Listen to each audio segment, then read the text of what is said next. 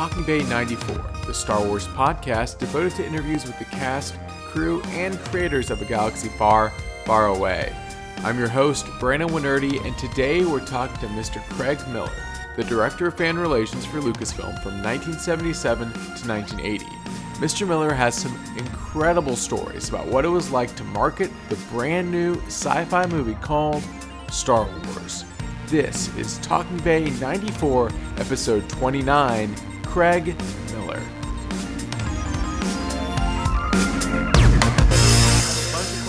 Uh, normally, what we do typically with our interviews is just kind of chronological. I'd love to first talk about you know what you were a fan of right before you know getting involved in Star Wars, and then um, we can run through the gamut. I don't want to take too much of your time, but but you've you've done a lot, and so I want to get as much as we can.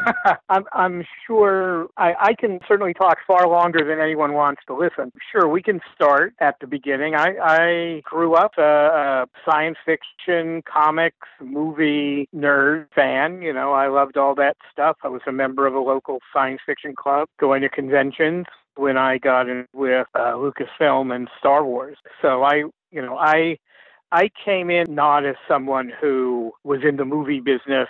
How did you first get involved with like Charlie Lippincott? Well, I met Charlie through Charlie had decided to try about a year before Wars came out to try to build up interest in the movie in what's obviously its core audience, science fiction and comics fans. And he came to he did his first Star Wars presentation at a convention called WesterCon, a science fiction convention, uh, which was the July 4th weekend of 76. And I was there and had some conversations, and I became a consultant to him on marketing the film to fans and fandom. And then eventually was hired to work at Lucasfilm full time.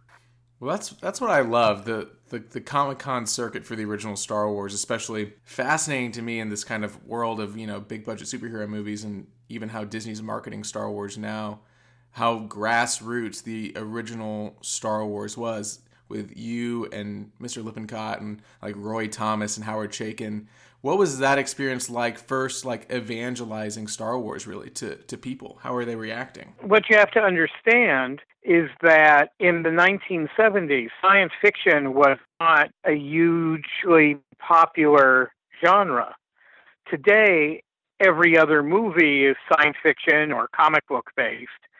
Back then, that simply wasn't the case. Science fiction was not well thought of. There weren't a lot of um, science fiction movies or even superhero movies in the marketplace. You know, 2001 came out in 1968.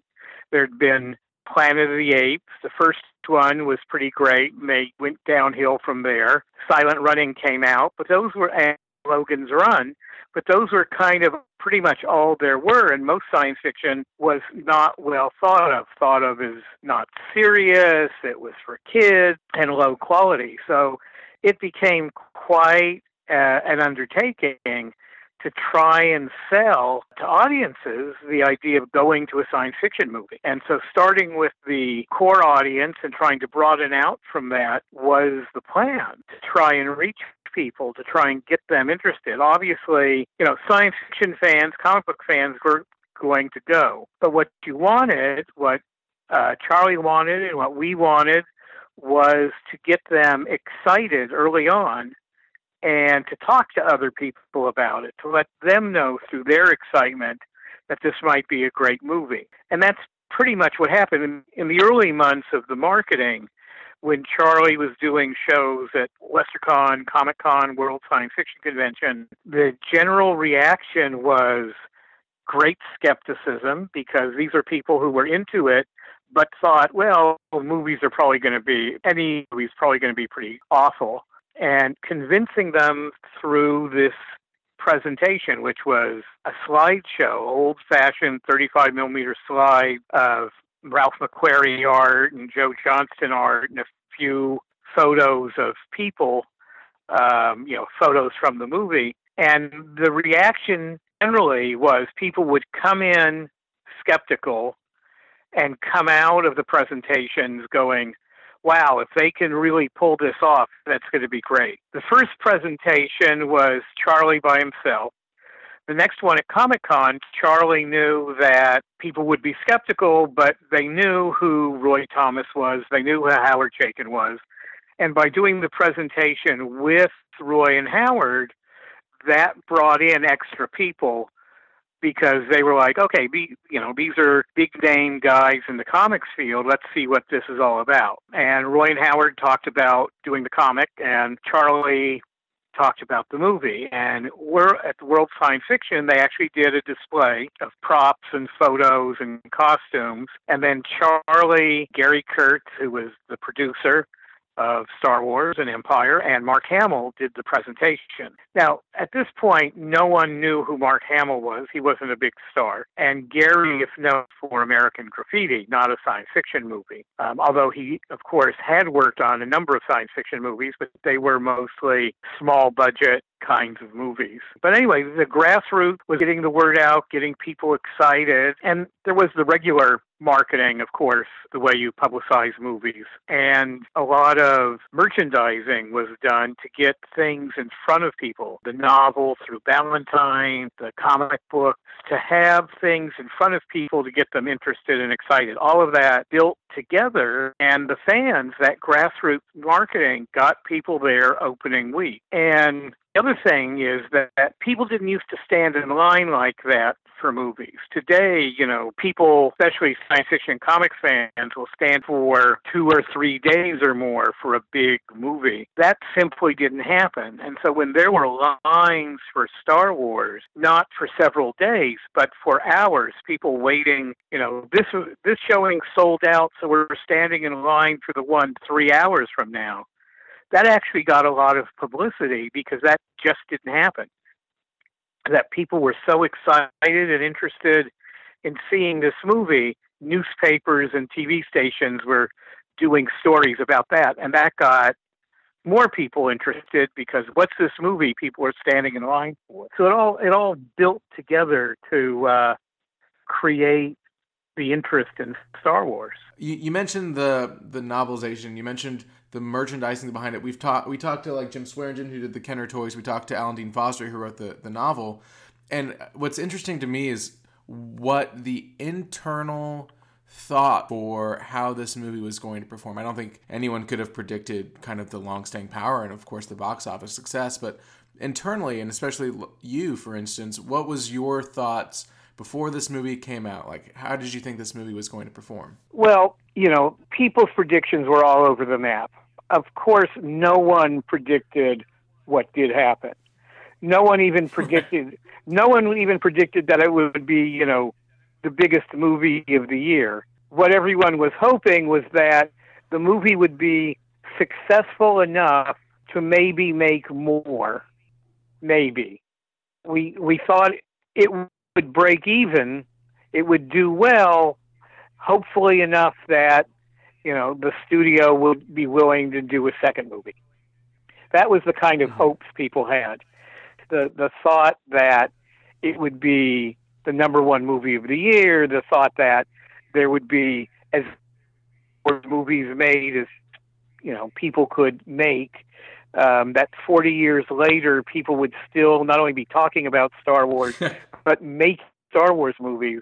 That was beyond imagining. No one could have predicted it then the reaction happened and the reception is, is huge and the thing that i love about your involvement with with star wars is the creation of the fan club and the creation of, of bantha tracks especially which also had very long staying power. Maybe talk us through that thought process first of the implementation of the fan club itself and then maybe even what you were hoping to put into it whether it was the membership packets or the newsletter. What I was hired to do, I was hired as uh, part of the publicity team, but I was hired to deal additionally with fans and fandom and to keep interest going um, and get you know get people involved. And my bailiwick included everything from the conventions to bookstores and comic book shops, but also starting the Star Wars fan club. And the thought behind it you know, part of it was mercenary, of course, not we'll make a fortune on the fan club. The fan club, if anything, lost money. it was to keep people involved and interested in Star Wars between movies. That that was the purpose. And that was if there, there was any financial side to it, that was it. Because we charged uh, five dollars to join, and you got uh, a newsletter, you got a kit that included a full color poster and pencils and, and patches and photographs and book cover and stuff like that. I don't think we even broke even on the membership kit, let alone maintaining the fan club. You know, again, the fan club wasn't done to make a profit directly. And my intent with the mem- you know, because we we met with there are companies out there who process fan mail for celebrities and uh, operate fan clubs, and we met with them. And I didn't like any of those companies. I didn't like the attitude of most of them. I didn't like what they provided to the people who wrote in or joined the clubs it felt to me very cold and mercenary, like they were being done by people who didn't really care. They were generating mm-hmm. mailing lists for the purpose of selling stuff down the road. They weren't really trying to support the fans of the celebrity or whatever it was they were fan clubs of.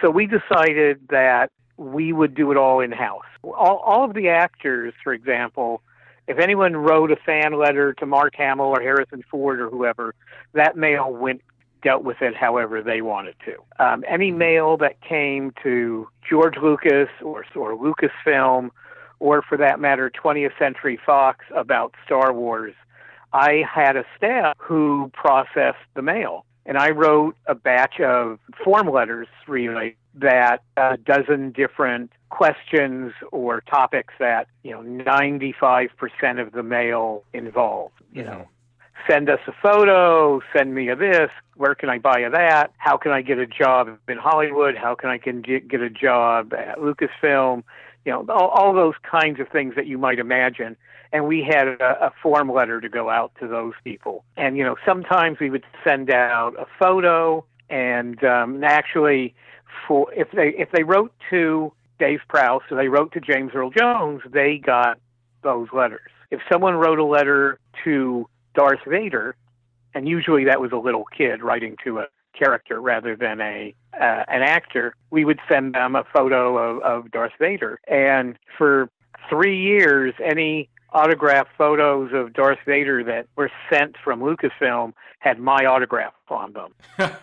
you were Darth Vader. I, I was what I was Darth Vader. If you got an autograph by, you know, obviously Dave Prowse would sign photos, and Dave right. always signed Dave Prowse is Darth Vader on his photos, things like that. And and most actors signed their name, not their character name. Right. These were just autographed Darth Vader because that's who they were writing to. But so that that was the the fan mail, and and some letters got personal responses depending on what they they wrote. But then we did the fan club, and I came up with working with our creative people, uh, our, our art department, um, all of the elements that went into the fan club kit, um, including I designed the poster that we gave that we sent out for the first couple of years. I designed it, and Ralph McQuarrie painted it. and everything in the kit, you know, I was in my early twenties at the time, so I wasn't as most people joining the fan club probably somewhere between, you know, eight and 18. Mm-hmm. That was the expectation. And I wasn't that much older, and so I kind of knew what I would have wanted. And that was kind of how I handled the fan throughout. What would I want? Um, so that was the kind of stuff that was in the membership kit. And with Bantha Tracks, the newsletter, I I wrote pretty much all of Bantha Tracks for the first three years, but except for one article, which is credited to someone else, we um, borrowed it from a fanzine and w- with permission, and mm-hmm. Um, everything else I wrote, and it was all stuff that I thought I would be interested in if I was a fan. So it was interviews with George and Mark and and Irv Kershner, uh, Tony Daniels, and other people It was articles about how the special effects were done and just different things that I thought, you know, people who were fans, it was always written from that perspective. Mm-hmm. Um, the articles selected, the photos selected, that all came by thinking of what people would want to see, would want to read. And that was always the attitude for it. We weren't taking, you know, yes, there was a commercial purpose behind the fan club, but we weren't taking the fans for granted. We wanted to do things to keep the fans happy and interested and caring about Star Wars. Right. When the wait between Star Wars and Empire is happening, what was your involvement, I guess, then with the marketing and the lead up for Empire? Now that Star Wars was a huge success, how did the publicity and the thinking behind the marketing change, and how did your role change? Well, we, while it was a, a, a safe bet that there would be interest in going to see The Empire Strikes Back, you know, after Star Wars, you know, it, it was it wasn't a hard guess that people would be interested. Mm-hmm. But still, we treated it as if we had to convince people to go see it. You know, we did we didn't just throw it out there and uh, let it happen. Um, we marketed it like we would anything. I was involved both continuing with all the fan stuff including we did starting in the summer of 1979 presentations at conventions about Empire Strikes Back. Mm-hmm. In 1978, while we weren't doing Empire presentations, I went to a couple of conventions and just did Star Wars presentations, talking about Star Wars and the art of Star Wars and stuff like that. Yeah. So we kept the the fan aspect of it and that grassroots aspect of it going. Um, but we also did all kinds of different marketing. Um, I worked with Sesame Street, and we put R2 and C3PO on Sesame Street, and I was producer for Lucasfilm and supervised all of that. And actually, I end, I was one of back then. It took two people to operate R2D2, mm-hmm. and so we had one guy who was the main operator on these things and I uh, was the second operator. I operated R2's head, and you know, huh. blinked his lights and wiggled his eye and turned his head left and right. Yeah. While Ed Breed, who was the um, ILM guy who worked R2, was in charge of driving R2 and also making sure that he worked, mm-hmm. um, because I did not, you know, uh, technology of of all of it, um, and having to deal with you know the radio frequency problems and all of that. Right. Um, but anyway, I was uh, producer for Lucasfilm on it. We brought Tony Daniels in from England, and he, obvi- uh, of course, was C-3PO on Sesame Street, mm-hmm. uh, as well as, of course, the movies. Um, so we did things like that, award show appearances, magazine articles back back when there were a lot of magazines. Right. I know most people don't know what they are anymore. Huh. There was no internet, of course, so we couldn't do any of that. A lot of stuff with bookstores and comic shops. Um, and then we did things like, you know, one of my favorite things, which was really a fan thing when we set it up and became more than that, was the 800 phone line yeah. that we did. 800 numbers were still relatively new um, back in the 70s. And we set up a thing where I, I wrote and we recorded messages from I think it was five of the characters Luke, Leia, C3PO, Han Solo, Darth Vader. And we used, uh, we had the actors record the messages. Um, everyone recorded their own character. And then starting beginning of 1980, if you called our 800 number, uh, which was 800 521 1980, 521 May 21st, 1980, the day the movie comes out. Yeah. you got a message from one of the characters telling you something about the movie. And it was, you know, people listen to them now and they go, "Oh, but you're giving away so much." But back in 1980 when you heard, oh, we went to the ice planet. No one knew what the ice planet was, and that didn't tell anyone anything other than there was going to be this cool new location, you know, right. things like that.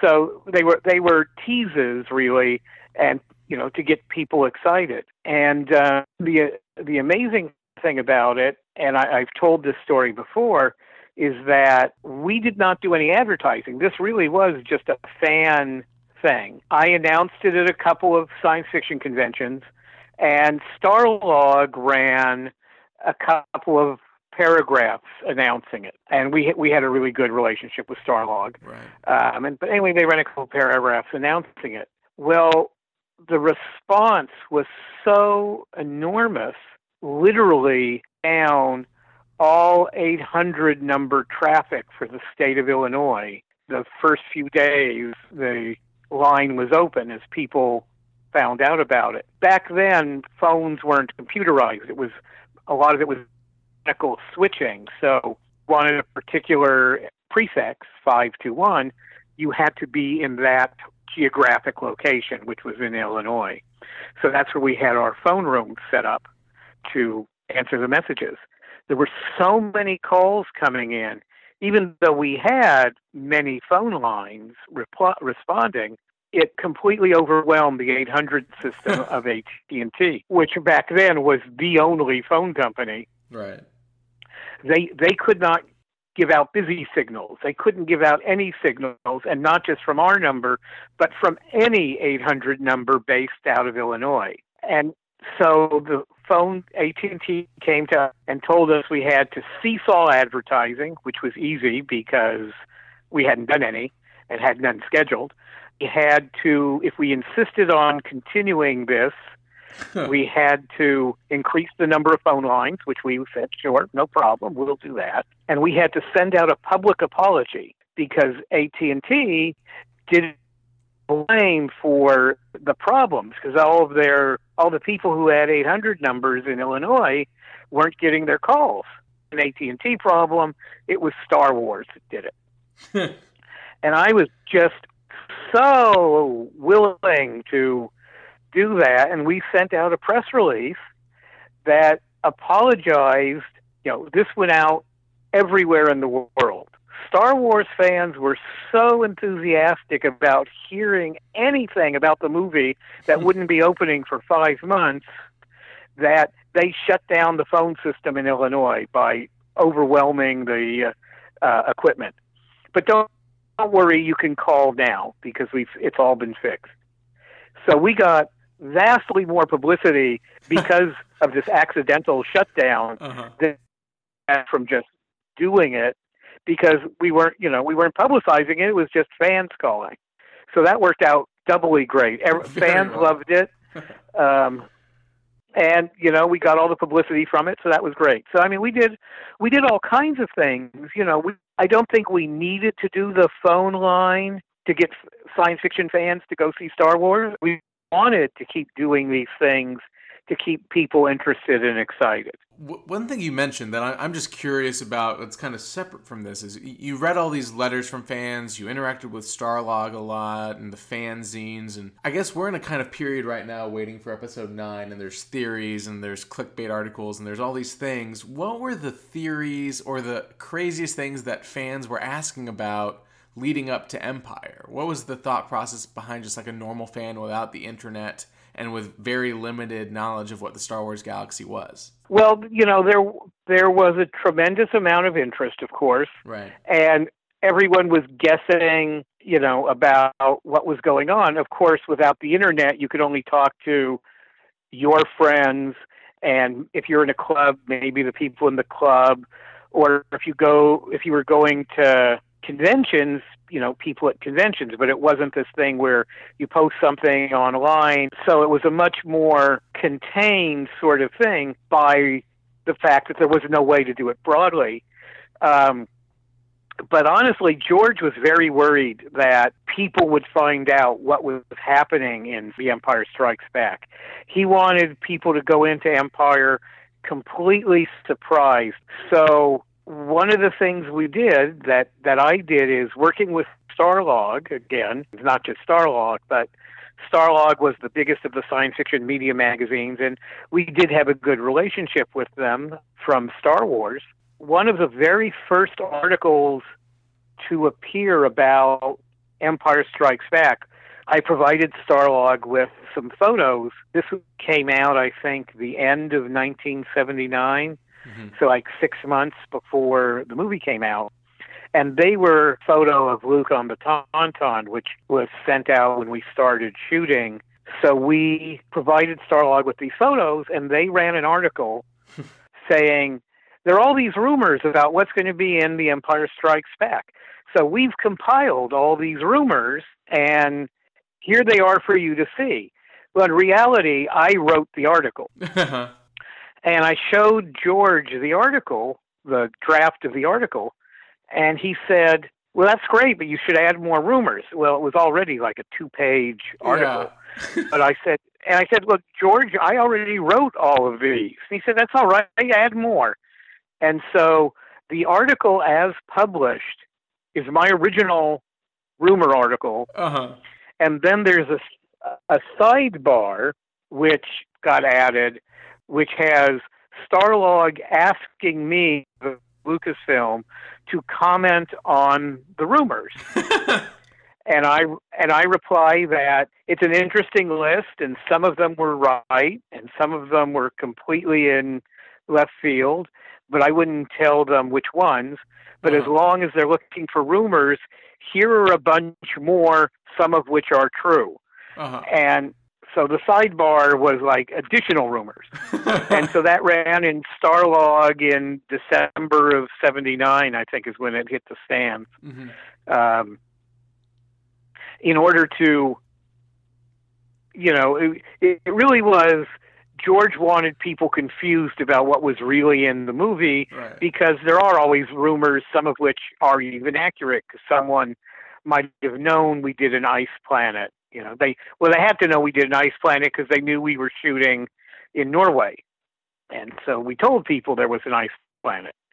But it all the the article also talked about there being, you know, a, a water planet and being a desert planet and you know and other things so no one you know no one no one could really figure out what exactly was going on from this you were the original jj abrams mystery box. That's what you're saying.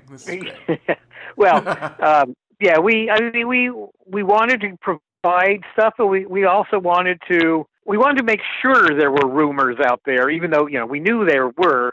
And it was just you know and it was fun making up these rumors and all and a lot of them were rumors that were really going around that I would hear from fans all the time who would ask me questions. As as someone who was you know in his 20s this was my first job out of college really and but you know a whole life as a science fiction fan this was just amazing and you know it it was work and it was hard work but it was it was fun. There was a lot of good people involved. I made a lot of good, very good friends, many of whom I'm still in contact with, uh, many of whom I've continued working with in one way or another over the years. Um, Gary Kurtz, who unfortunately passed away the end of last yeah. year, he and I have been good friends and worked together on many movies over the decades, and he was in fact scheduled to be executive producer on a film I'm involved with um, that you know is still waiting to get all of its stuff together. But you know, so we've continued in a, a professional and social relationship uh, throughout all these years. Um, but there's, I mean, there's a lot of good memories, a lot of fun memories. Some of it was just, you know, exciting things like spending time at the studio, production, spending time with these different people, seeing all the behind the scenes stuff, um, you know, doing Sesame Street, operating R2D2, um, all that kind of stuff. Um, you know, that's all pretty cool. You know, it's it's hard to be blasé about something like that. You know, and it and it really formed really formed my life. After I left Lucasfilm, which was right after we opened Empire, I became a publicity and licensing consultant to um, for the next to Disney and Warner Brothers and Jim Henson, Universal Studios um, on many many different movies. And after that, uh, I continued in the entertainment industry working as a writer and producer in animation, which is what I'm still doing. Um, so you know, it's it's really my life came from being a science fiction fan, going to conventions, the Star Wars, and then the entertainment industry. So it all grew together. That's so great. I mean, the list of, of movies that you then were a consultant on or did the publicity for after Empire is a list in its own, and we could be here for for hours talking about Superman or Excalibur or Dark Crystal, of course, or Muppets. And so, really, I just wanted to kind of go through any major highlights. You mentioned working with Jim Henson. We've talked to a lot of different performers that worked on both, you know, the Star Wars trilogy and then and then Dark Crystal, especially. What was what was that like? Sure, there was a, a lot of overlap. Yeah, Dark Crystal was great. In fact, when I left, Gary Kurtz asked me if I would come work with him on the marketing of the Dark Crystal, which he was producing for Jim Henson. And so that's how I ended up working on Dark Crystal. Um, and that was great because I worked directly for and with Jim on the film. You know, officially, I was being paid by Universal Studios. They were the people uh, I, you know, I worked with. Um, it was it was amazing to watch that life. The the Muppet uh, Muppeteers, the puppeteers, are just fabulous talents. Um, the world was so deep and rich. In fact, we did a museum exhibit here in LA at the Craft and Folk Art Museum called the the Art of the Dark Crystal, the World of the Dark Crystal. I don't remember the exact title, but it was all about you know we there were a number of the, the there, of course, but it was showing all the detail, like the um, Skeksis having that big banquet, and it showed like the plates and the silverware and and how the depth of it and the fabric and you know and and it was and not just that one. It showed that entire craft and folk art, basically, which is why it was in that museum, of the world of the Dark Crystal and all the different areas, you know, the pod people and the Uru and and all of that. And so, you know, we did all kinds of interesting things for that because it was such an amazing production. So another movie you collaborated on with Gary Kurtz was Return to Oz. What was working on that film like? Yeah, uh, you know, Oz, Oz is a fascinating intellectual property, for want of a better term, in, fascinating world. All the books that uh, L. Frank Baum wrote, and then later many other people wrote Oz books. But there's again so much there. Um, and and Walter Murch, who directed Return to Oz and was, of course, in the uh, involved with the Star Wars movies, was a, was a huge Oz fan. Gary was a big Oz fan, and while I'd read many of the books, I wasn't as deeply involved with Oz. But again, you know, you got you get into some of these movies that are made with so much love and care for the property that it, it grew in the movies, and there's so much you can do with it to help audiences find the movie. You know, a lot of what I loved doing when I was in that part of the entertainment industry. Definitely. Well, I know we were talking before that you've now written a book about your experiences, specifically working in this capacity for, for Star Wars and Empire. Uh, do you want to talk a little bit, as much as you can at least, about about it and maybe when it's coming out? Yeah, I've I've let's say I finished I I've finished the book, although I'm going to go back tweak a couple of passages here and there because you know uh, if if you've written any if you're an artist or anything, you know that you can't stop fidgeting with it and fussing with it. But the book's all written. It's about 100,000 words, which means it's like 300, 350 pages when it gets published as a book. And right now, I'm get trying to get copyright clearances, permission to use the photos I want as illustrations. It's it's not a photo book. It's not an art book. It's a, well, I call it an anecdotal memoir because it's my memories of working in this area, but it's broken down into different chunks based on different types of activities, events, or you know, like there's a section on doing Sesame Street. There's a section on doing um, the Underoos, sections about the fan club and stuff like that. So that it's broken down that way, and there are a lot of photos I want to use to illustrate what was going on. So it's it's not it's not a big it won't be a big coffee table book with large photos or hundreds of photos, but there'll be you know if hopefully like 50 or so photos in it that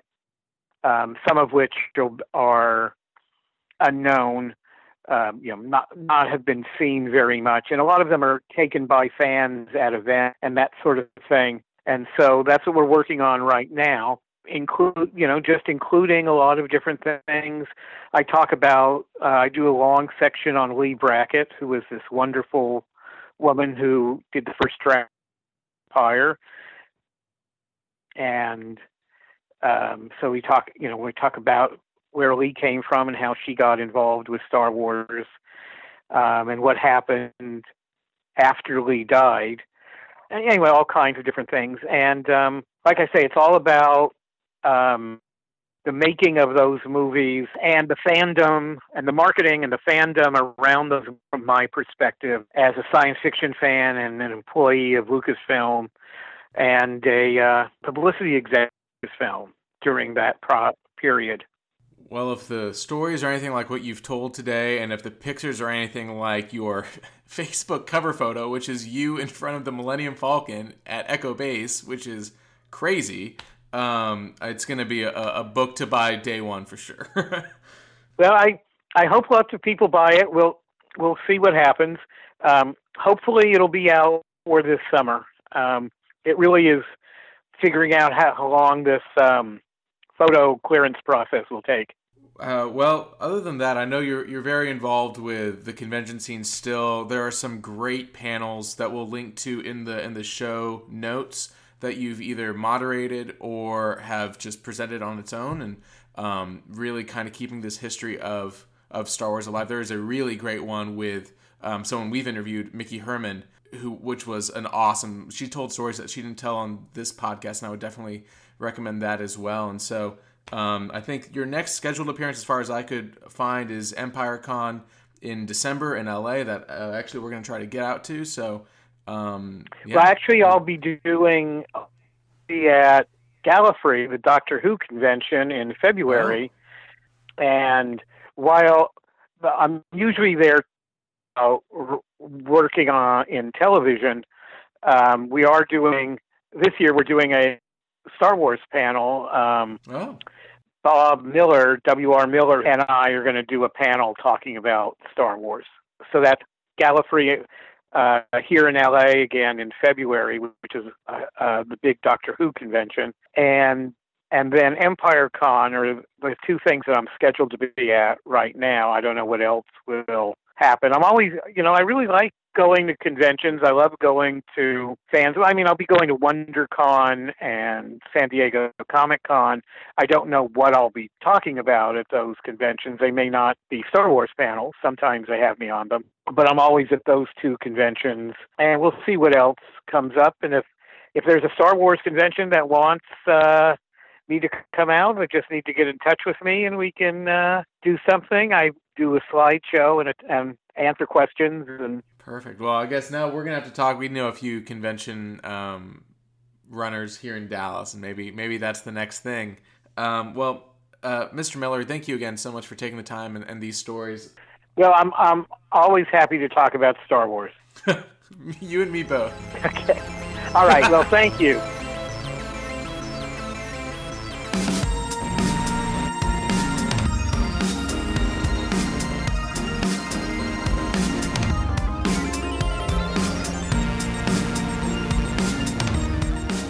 Again to Mr. Miller for his time and his stories.